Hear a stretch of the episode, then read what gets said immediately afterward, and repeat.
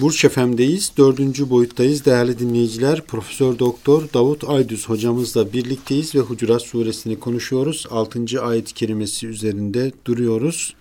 Ayet-i kerimenin meali şöyle: Ey iman edenler, herhangi bir fasık size bir haber getirecek olursa onu iyice tahkik edin, doğruluğunu araştırın.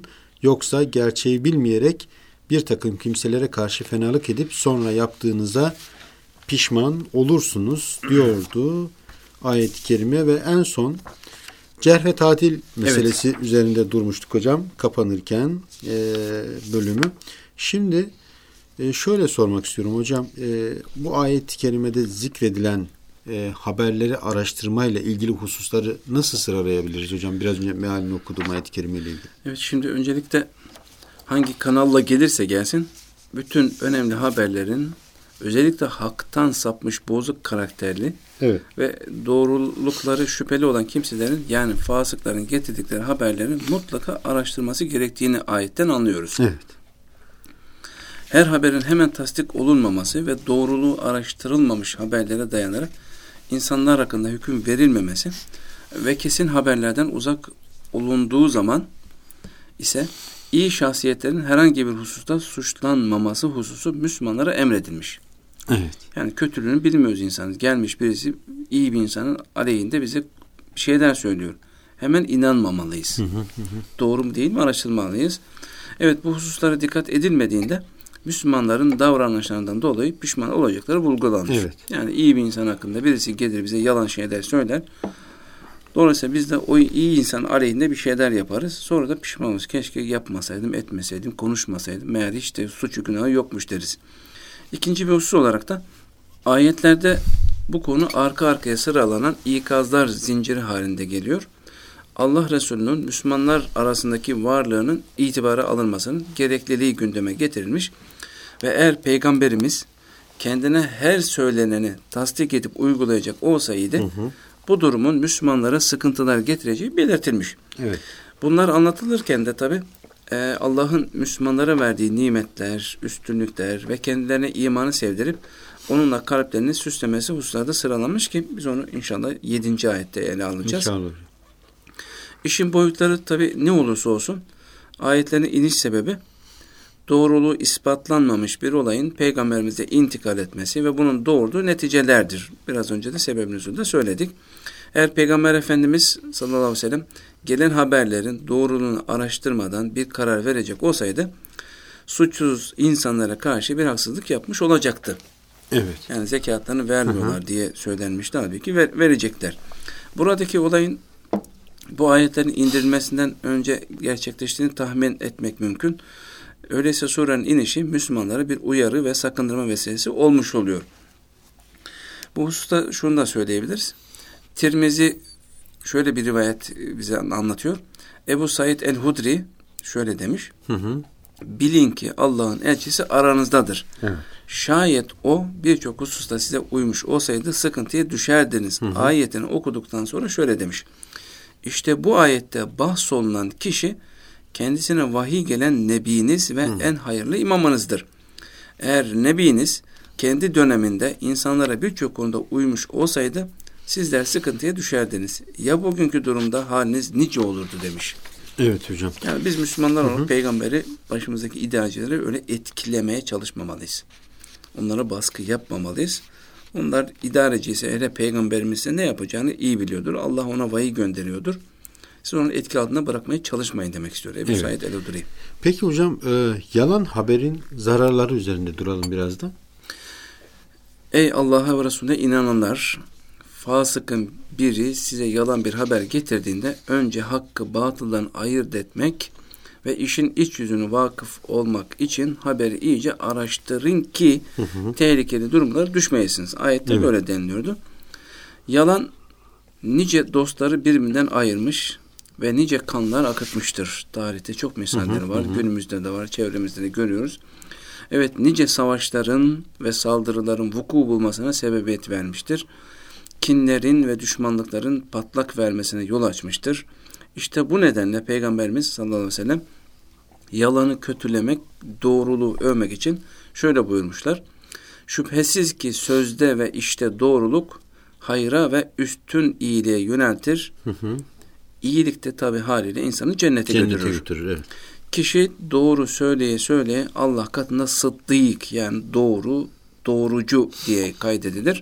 Ve tabii işin ters tarafı var. Yalan veya yalancılık ise yoldan çıkmaya, fücura, insanı günahkarlığa Günahkarlık, götürür. Evet. E, günahkarlık, fücur da tabii neticede cehenneme insanı götürür. cehenneme evet. götürür.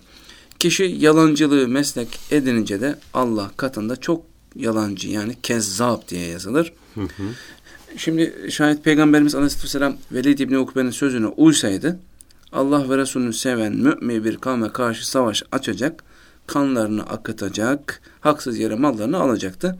İşin gerçek yüzü açığa çıkınca da bu yaptıklarından dolayı pişman olacaktı. Evet. İşte pişman olmayalım diye Allah bize böyle bir ayet getirmiş. Fasık, günahkar birisi size bir haber, özellikle hı hı, önemli hı. bir haber getirdiğinde araştırın diyor. Yoksa sonra pişman olursunuz. Eğer reklam kabul etmezseniz, özellikle Sen... Samanyolu'nda Sırlar Dünyası'nda çıkan, hani daha çok gelin kaynana kavgası gibi de olsa, hı hı. E, bazen hani kaynana da olsa e, oğlunu gelininden kıskanıyor, yalan söyleyebiliyor. Gelin şöyle yaptı, gelin böyle yaptı. Evet, evet. E, tersi de olabiliyor. Bakıyorsunuz gelin hı hı. E, kocasını, kayınvalidesine kıskanıyor. O da yalan söylüyor. Anam böyle yaptı, şöyle yaptı. Hı hı. E, tabii insanlar da araştırmayınca, yani hakikaten doğru mu değil mi? Evet. Araştırmayınca da bir sürü kavgalar, gürültüler, huzursuzluklar oluyor. Aileler parçalanıyor. Bu küçücük ailede olduğu gibi toplumlarda da olabilir. Devletler, milletler arasında olabilir. Yani siz meseleyi daha dar bir daireye indirgediniz hocam. Yani işte size biri bir haber get, fasık evet. birisi bir haber getirdiğinde, yani bu aile içerisinde de olabilir. Oluyor, bir haber tabii. geldiğinde biri size işte gelin veyahut da kayınvalide bir haber getirdiğinde bunu da bir araştırın. Araştırmadan Karar vermeyin, vermeyin. Karar vermeyin. Evet, daha geçen gün öyle işte hı hı. ara sıra vakit bulduğumuzda bakıyoruz ki herkesin de severek izlediği bir şey Sırlar Dünyası. Yani kaynağını, gelini kıskanıyor. Oğluna geldiğinde gelin şöyle yaptı, gelin böyle yaptı. E sağ olsun, yani oğlu da hiç araştırmadan gidip hanımını dövebiliyor. Evet. Peşin hüküm verebiliyor, onu suçlayabiliyor. Tersi de oluyor dediğim hı hı. gibi, yani gelin de kaynanasını şikayet ediyor. E böyle durumlarda bize düşen şey, şahsen hocalarımdan da gördüğüm, duyduğum tatbikat, yani birisi bize çok güvendiğimiz bir insan da olabilir. İlla fasık değil. Çok güvendiğimiz, samimi bir arkadaşımız, ki burada gelin kaynana meselesinde hanımımız da olabilir, annemiz evet, de olabilir. Evet. Bize birisinin aleyhinde bir haber söylediği zaman e, ne olur gidip araştıralım yani. Soralım yani, hakikaten sen böyle bir şey dedin mi demedin mi? Böyle bir hadise oldu mu olmadı mı? Sonra pişman oluruz yani. Evet. Ben şahsen yaşamışımdır. Yani tek taraflı böyle dinleyip hüküm verdiğim zaman veya vermeyi düşündüğüm zaman, sonra bir araştırıyorsun, bakıyorsun hiç de mesele öyle değilmiş. Hı hı. Bazen çok sevdiğiniz kişinin, insanlar evet. bile yalan da söyleyebiliyor. Yani yalan biraz ağır diyeceksiniz. Yalan değil de meseleyi yanlış anlamış, tam görememiş, tam hı hı. duyamamış, yanlış hüküm vermiş. Kendi bakış açısıyla değerlendirmiş. Ha, evet, esas mesele o. Yani e, ne olur yani git öbüründen soralım. Böyle bir mesele var mı yok mu? Sonra pişman olmaktansa, aileler dağılmaktansa, toplumlar veya cemaatler, hatta ülkeler arası huzursuzluk çıkmaktansa bir araştıralım haberin kaynağını. Siz de geçen hafta söylemiştiniz. Medyada da böyle esas habercilik evet, yapan evet. medyada da e, nice haberler var. Sonra ha, yalan haber dosyalarında görüyoruz ki işin iç tarafı hiç öyle değil. Gerçek yönü evet. anlaşılıyor, öğreniliyor.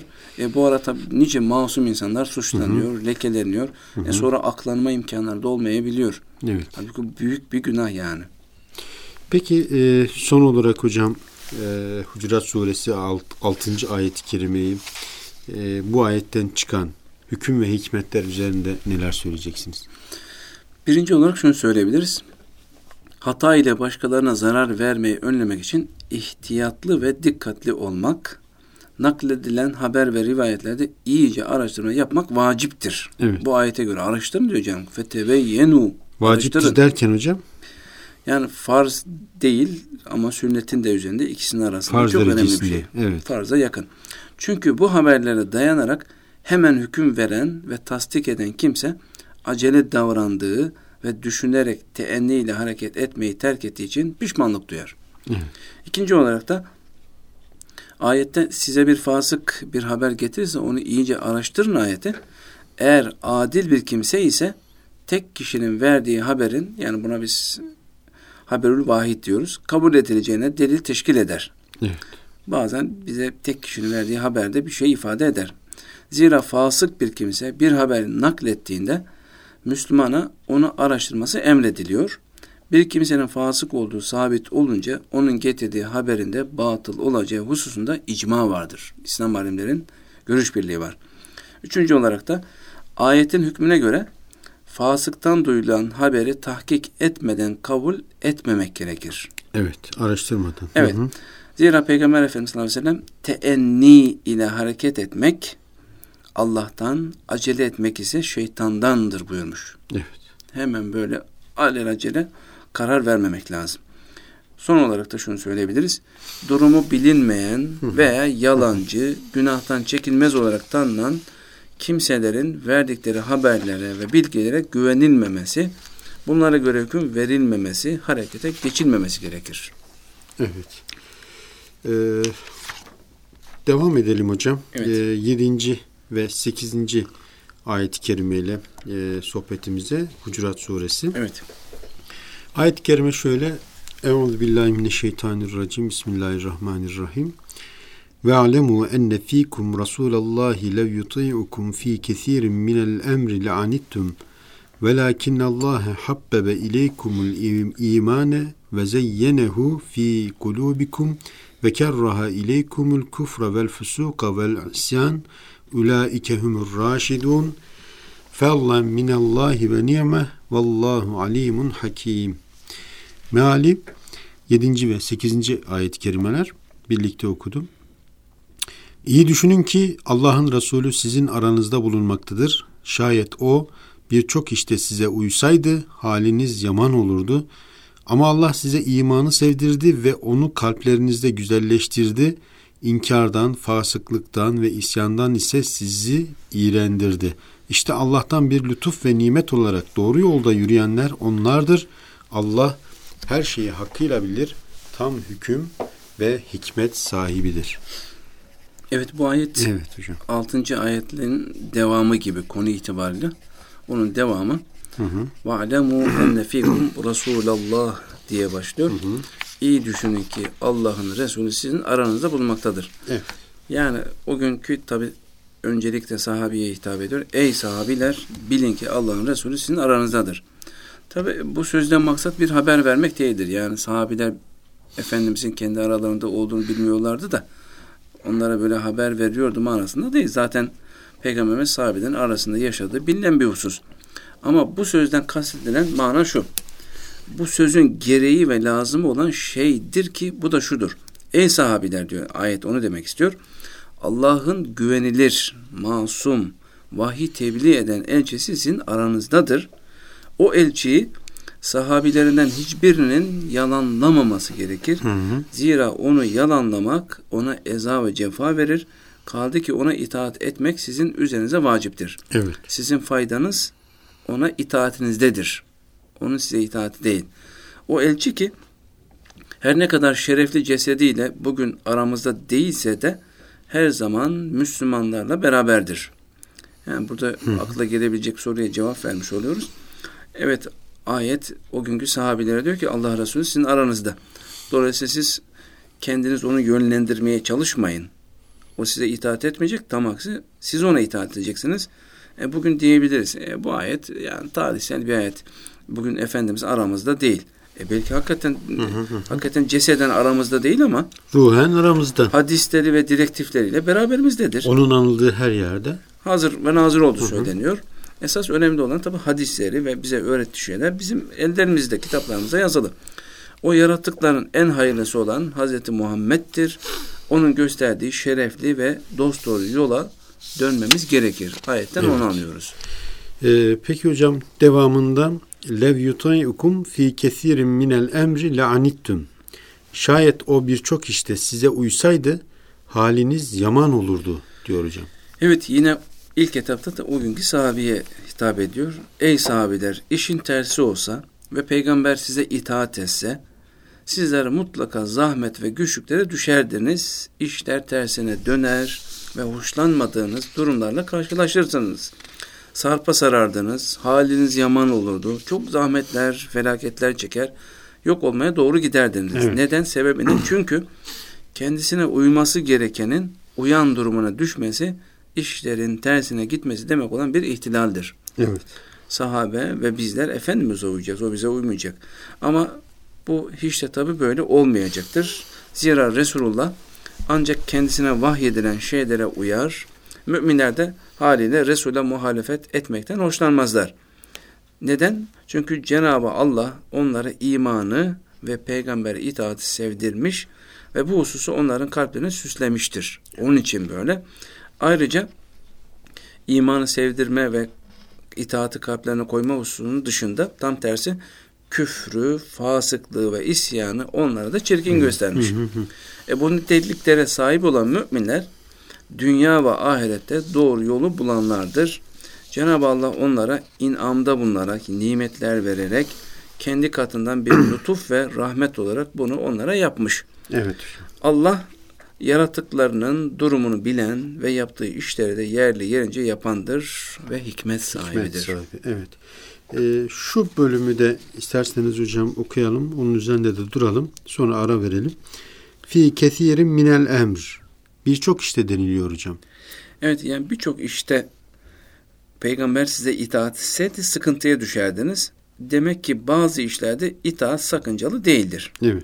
Buna göre mana, yani birçok işte itaat edecek olsa idi demek oluyor ki birçok işte itaat hiç olmaması gerekir. Hı hı hı. İçinizde Resulullah öyle bir makamda bulunuyor yahut siz öyle bir halde bulunuyorsunuz ki onu değiştirmeniz üzerinize vaciptir. O halde şudur. Siz istiyorsunuz ki, sahabe efendilerimize ayet hitap ediyor. Siz istiyorsunuz ki o size tabi imiş gibi olaylarda sizin görüşünüze göre amel etsin. Evet. Halbuki öyle yapsa haliniz yaman olur, helaka giderdiniz diyor. Evet. Onun için sahabe Aha. Efendimiz'e itaat etmiş, karşı çıkmamış.